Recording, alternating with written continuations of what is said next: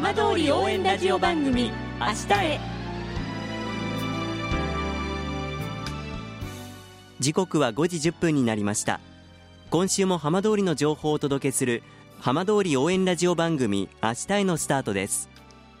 まずは今週の浜通りニュースです。浪江町の道の駅浪江に伝統の技と味を楽しめる体験型の地場産品販売施設浪江の技なりわい館が加わり20日グランドオープンしました。震災の津波で被災した鈴木酒造店原発事故で避難を余儀なくされた大堀相馬焼協同組合の窯元がふるさとに10年ぶりに戻り営業を再開しました。浪江の魅力を発信し双葉郡の復興を後押しします。20日午後6時9分ごろ仙台市など宮城県で最大震度5強の地震がありました。県内では相馬市や南相馬市鹿島区それに新地町などで震度5弱を観測しました。気象庁は一時宮城県に津波注意報を発表しましたが明確な津波は確認されませんでした。さて毎週土曜日のこの時間は浜通りのさまざまな話題をお伝えしていく15分間。震災と原発事故から10年。ふるさとを盛り上げよう笑顔や元気を届けようと頑張る浜通りの皆さんの声。浜通りの動きにフォーカスしていきます。お相手は森本洋平です。どうぞお付き合いください。浜通り応援ラジオ番組明日へ。この番組は地球を守る未来をつくる東洋システムがお送りします。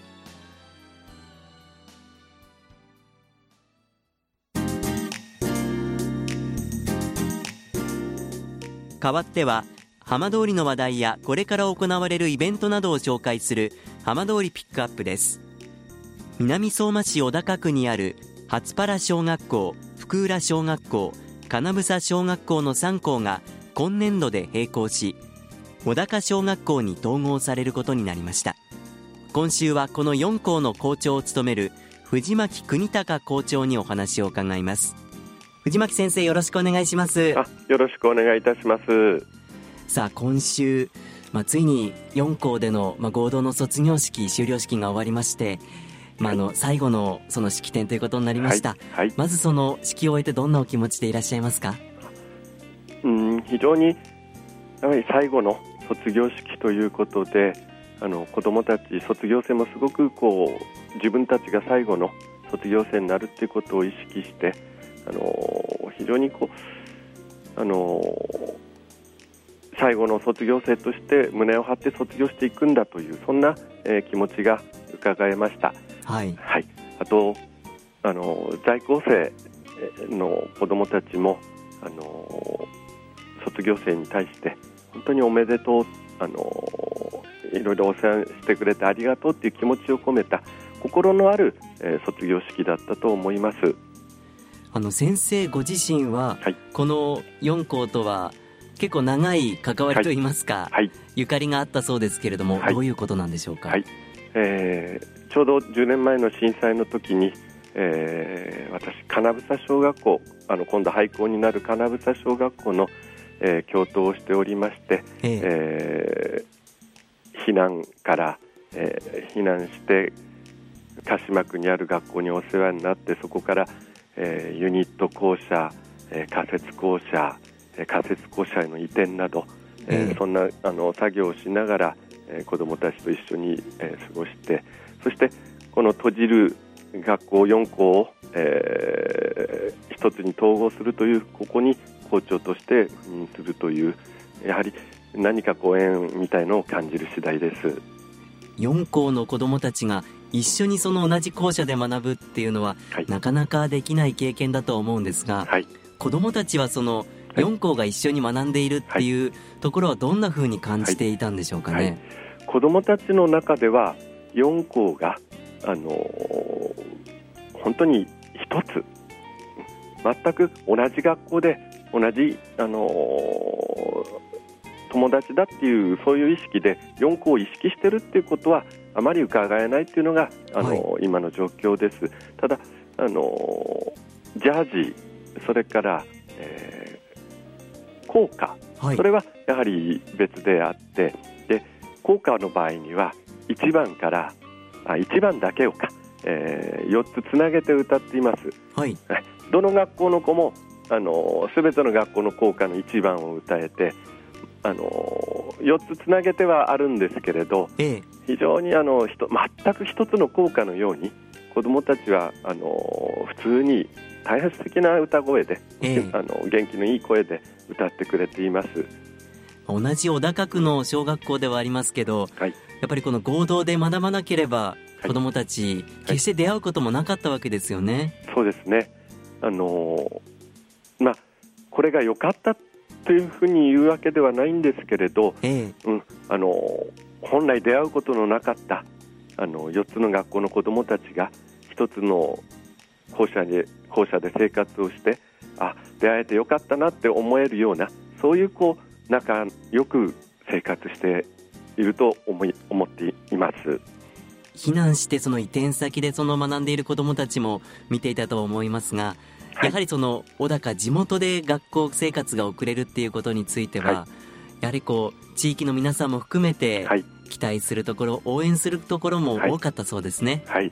区民全員避難しましたので、はい、一回あのコミュニティは崩れてしまったんですがあの戻られた方がそれを再構築してそして学校にも協力しようというそういうこう意気込みがありまして学校としても地域の方にいろいろ手助けをしていただいてあの今学校を運営できているというふうな形です。この最後の1年間の中でははい。何か心に残っているはい。学校行事出来事はありましたか、はい。運動会とか、えー特に卒業生にとっては陸上大会、えーええ。そういったことがこう活躍の場が、えーなかったあの今年なんですけれど学習発表会だけはなんとかあの実施することができて、はい、はい、その中で、あのーそれまでこうエネルギーがこう出せないでいた中でそこに集中するかのように、どの学年もこう素晴らしい発表をしてそして、あのー特に6年生、あのー小高の今までの歴史それから小高の未来について、あのー自分たちでできることは何か、えーこんな小高に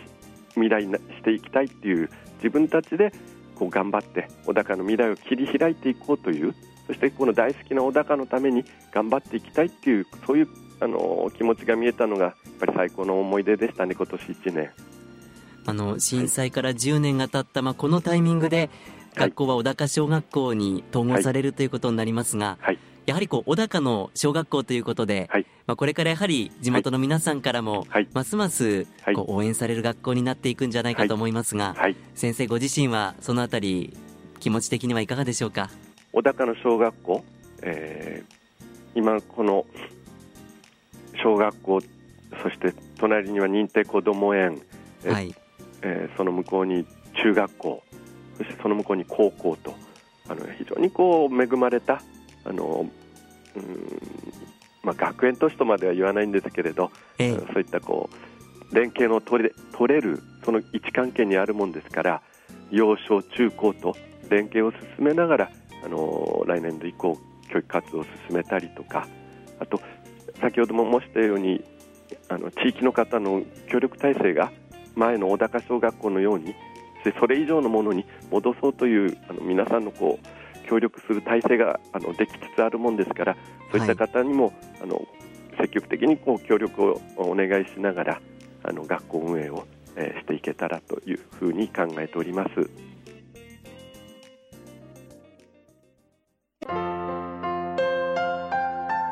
浜通り応援ラジオ番組「明日へ」